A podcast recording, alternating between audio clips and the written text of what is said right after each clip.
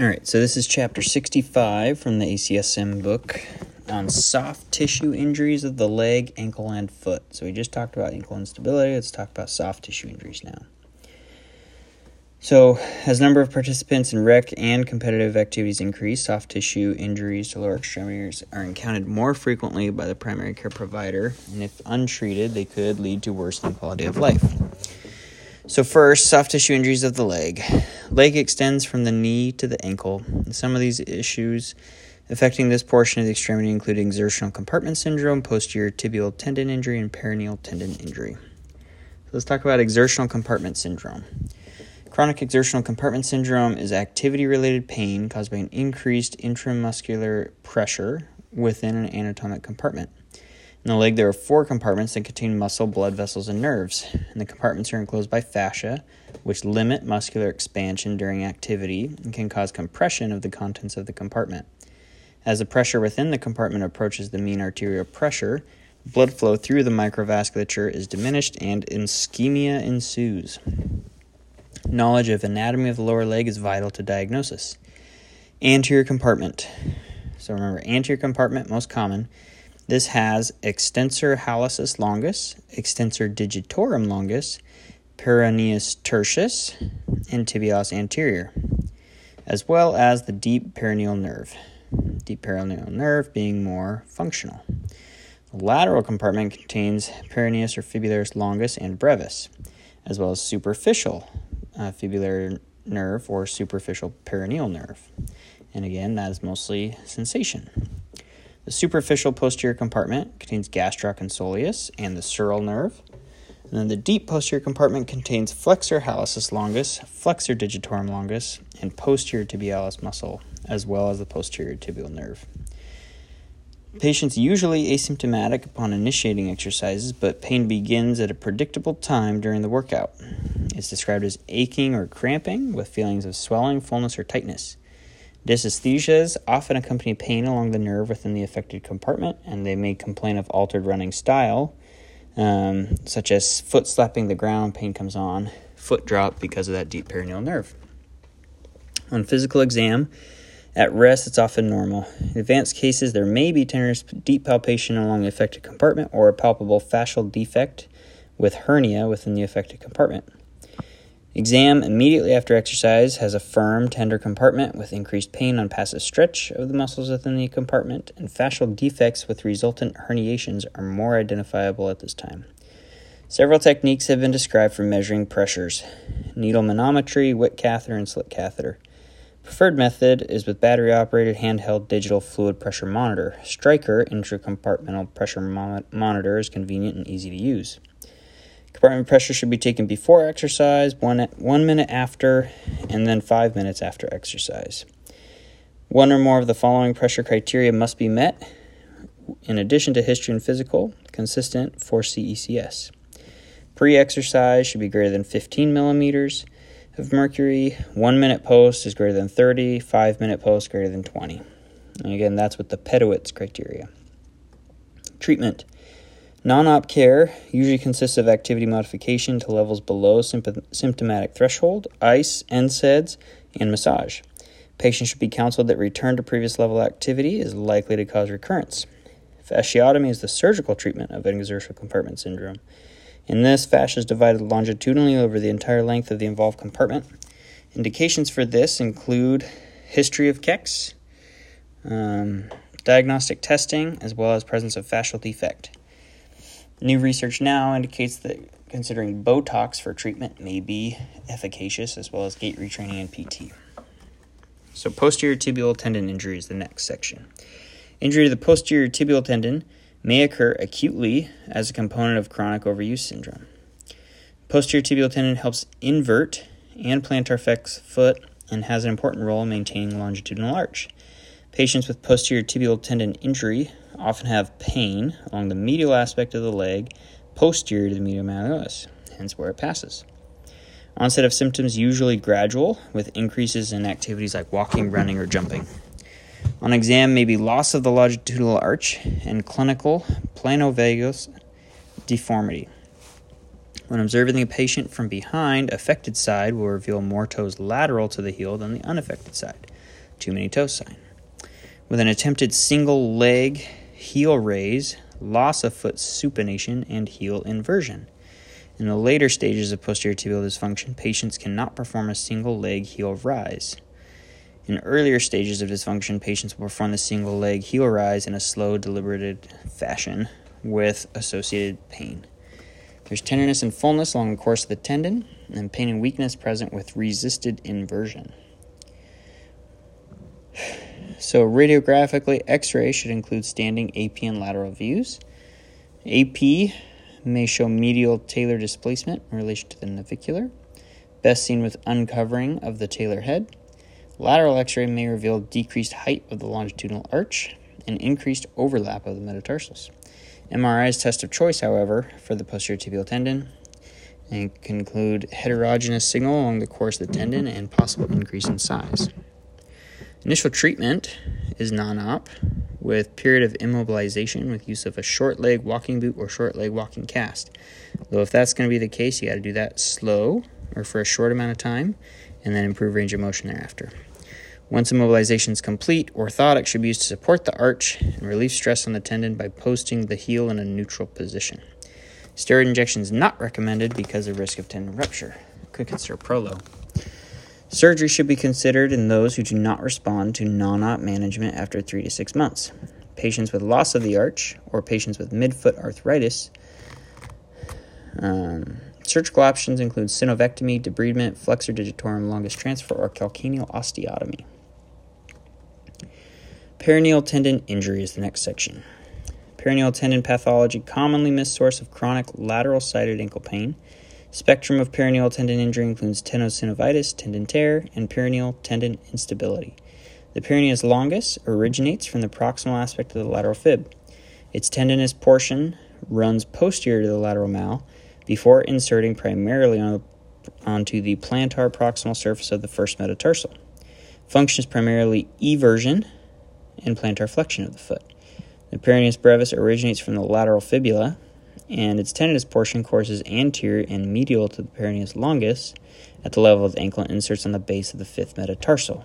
Its primary function is also to evert the foot.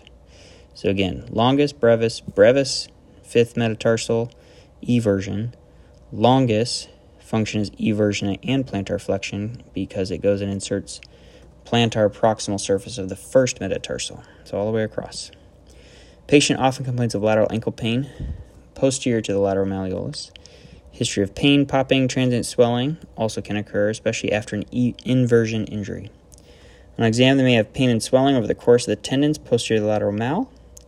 Patient may also have pain with resisted eversion of the ankle, passive inversion of the ankle, or resisted plantar flexion of the first metatarsal.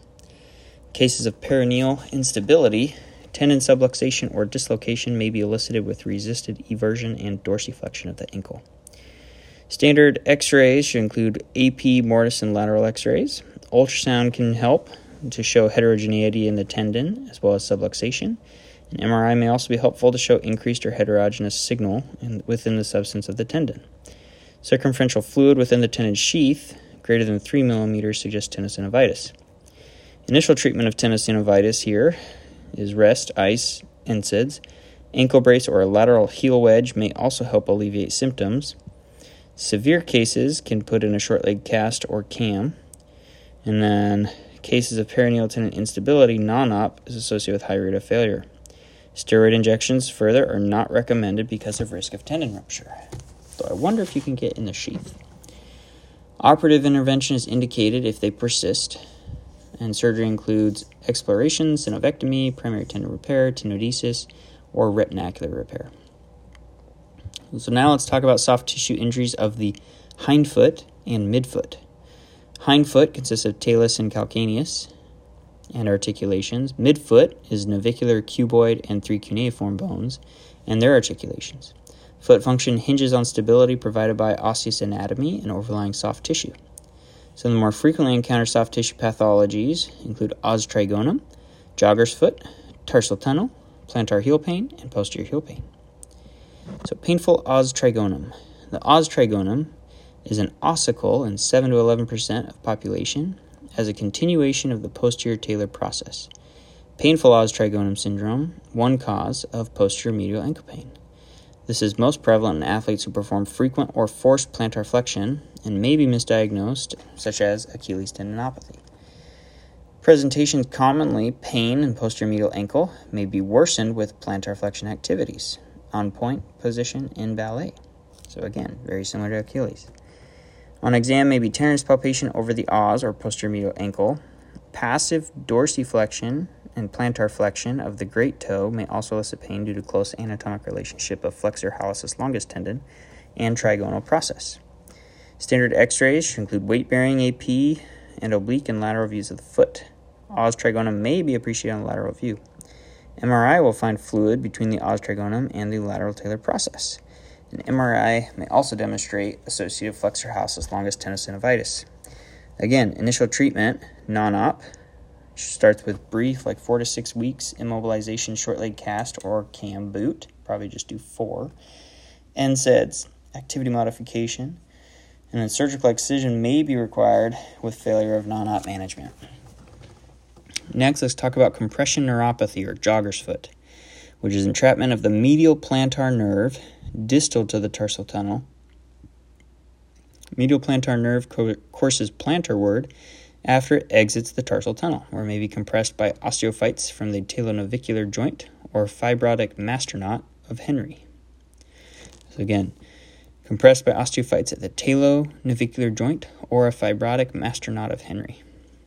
Patients have pain, numbness, where the medial sole of the foot and medial toes increases with physical activity. On exam, may be tenderness to palpation along the medial aspect of the longitudinal arch. Numbness and tingling also can be recreated with a Tinel test over this area. Initial treatment is non op, rest, NSAIDs, or soft orthoses.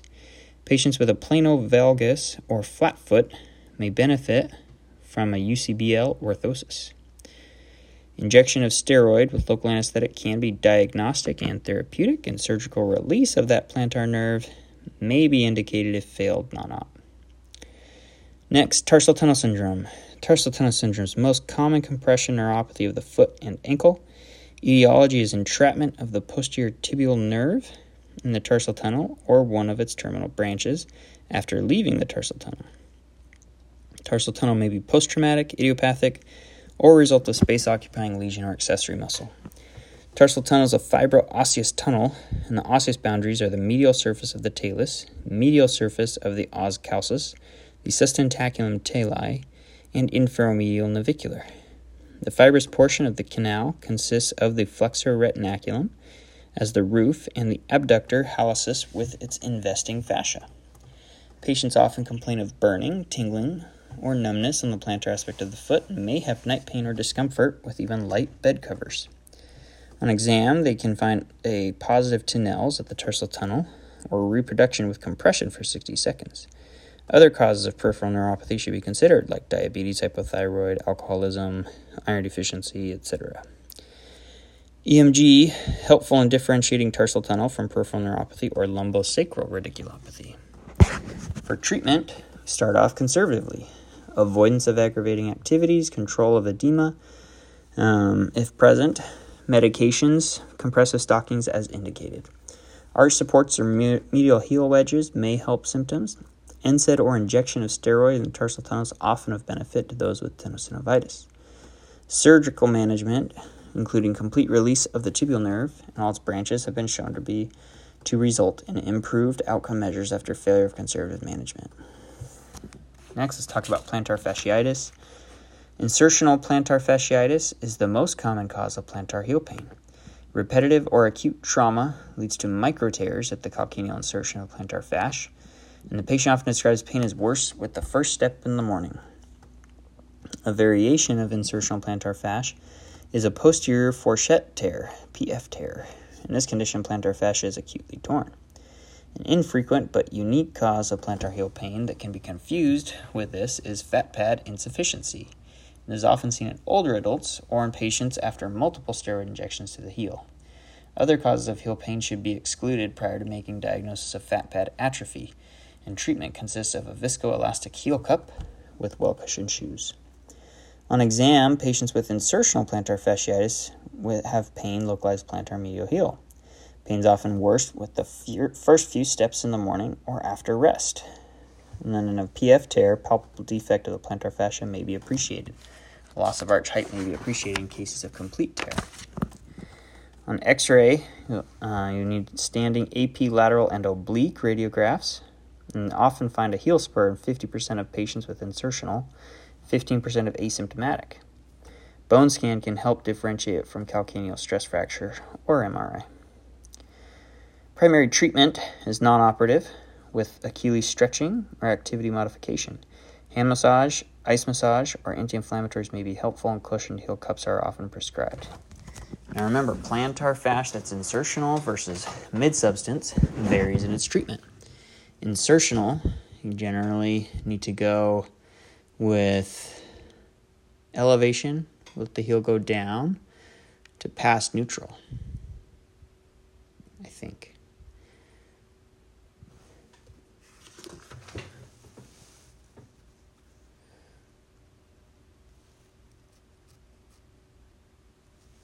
Check that.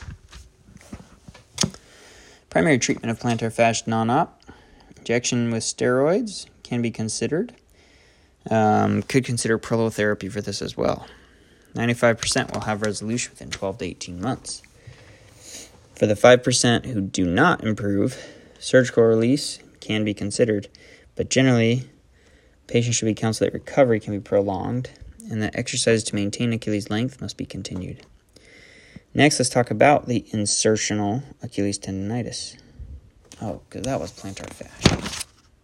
Okay, forget what I was saying. That's plantar fascia. Now we're on insertional Achilles tendinopathy. Most common site of posterior heel pain in the area of the insertion of the Achilles tendon.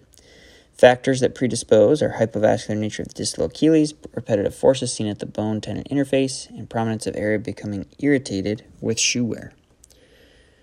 Insertional Achilles tendinopathy is common in jumping athletes, can be caused by poorly fitting shoes.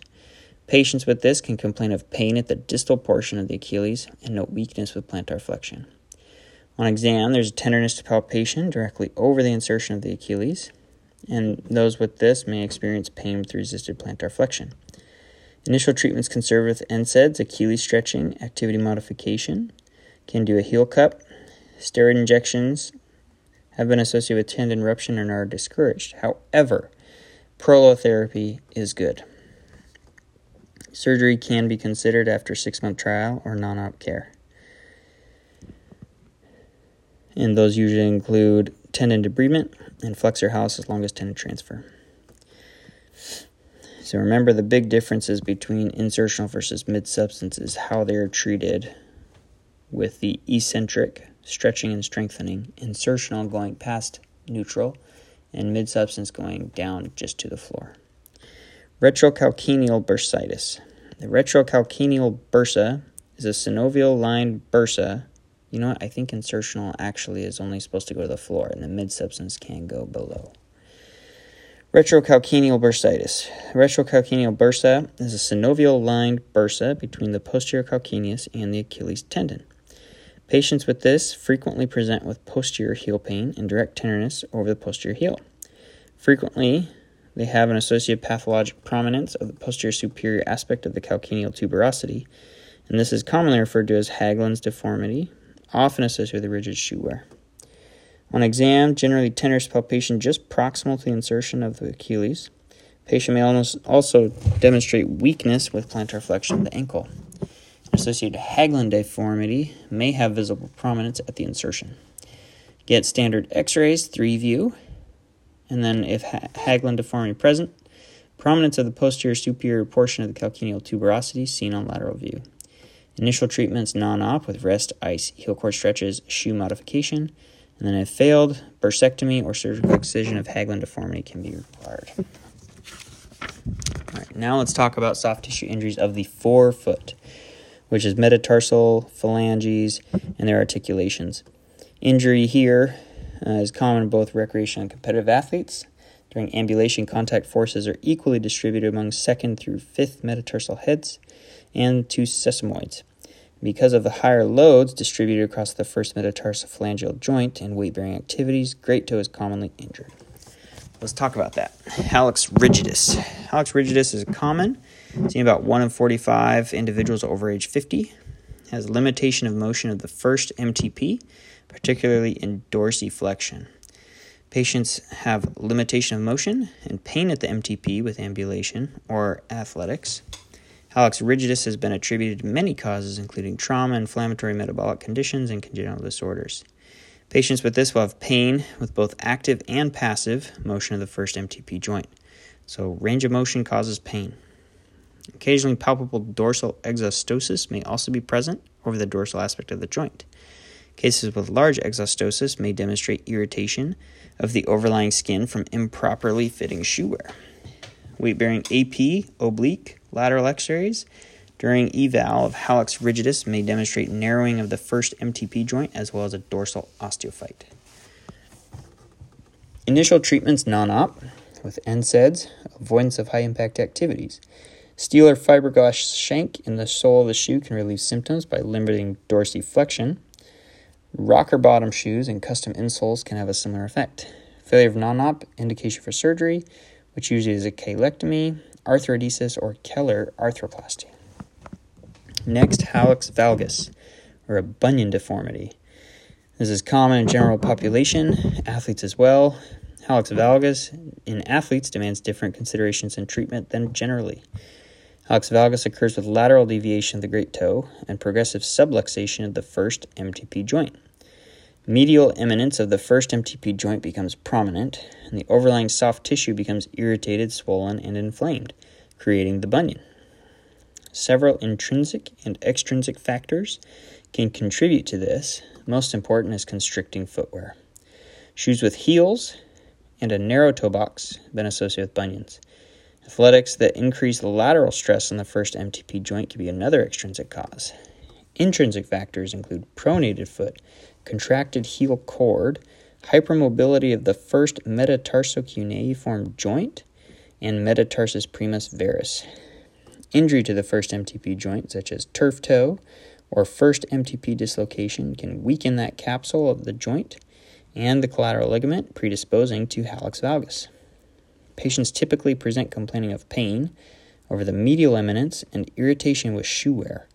The skin and bursa over the medial eminence may be irritated. On exam, patients' feet should be examined sitting and standing. Standing may accentuate the deformity, and range of motion at the first MTP should be noted, as well as any hypermobility of the metatarsocuneiform joint. Foot should be examined for pes planus and pronation. X rays or AP lateral and sesamoid views with patient standing angle formed by the proximal phalanx and first metatarsal or hallux valgus angle is measured. And a normal hallux valgus angle is less than 15 degrees. If it's between 15 and 20, it's mild. Moderate deformity is an angle 20 to 40.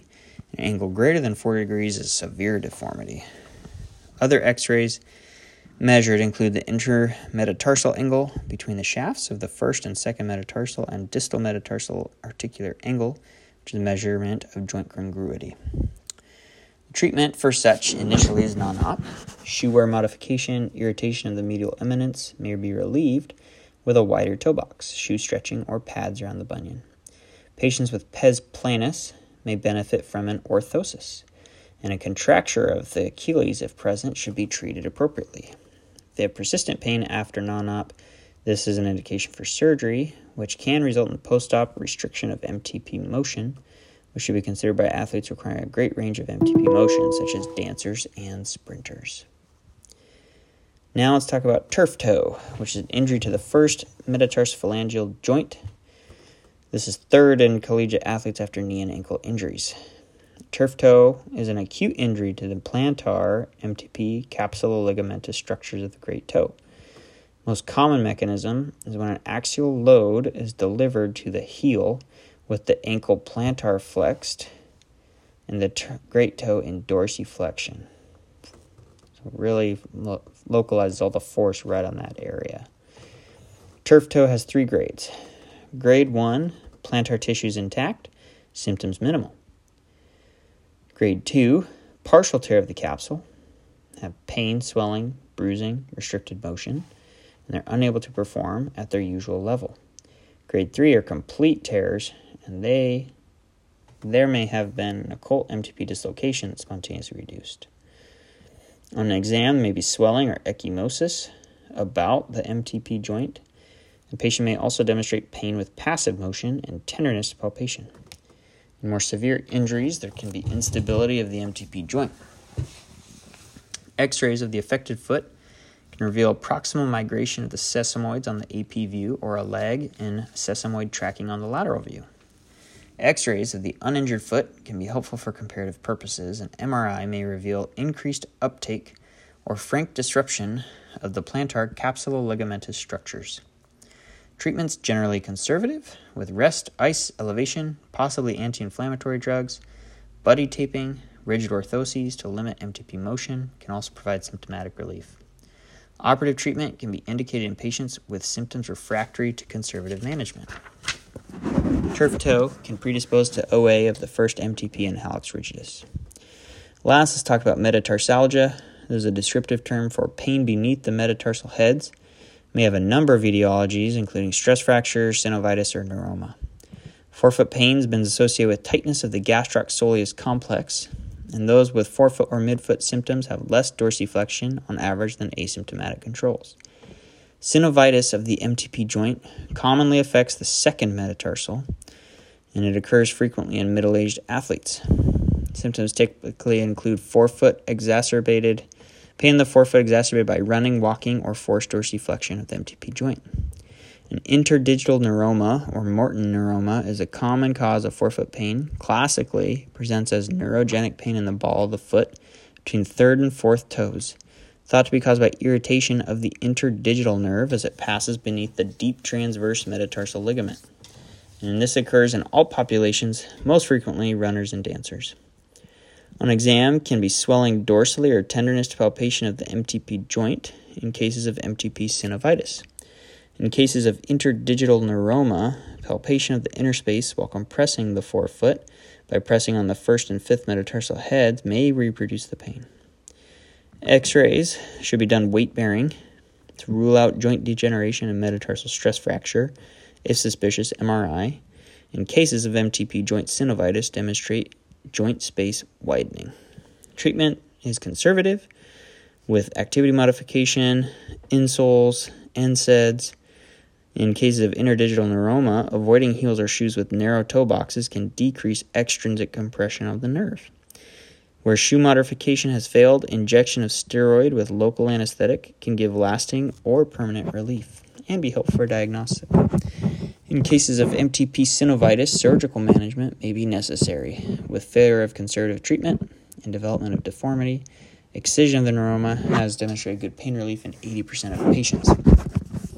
And that is the end of that chapter.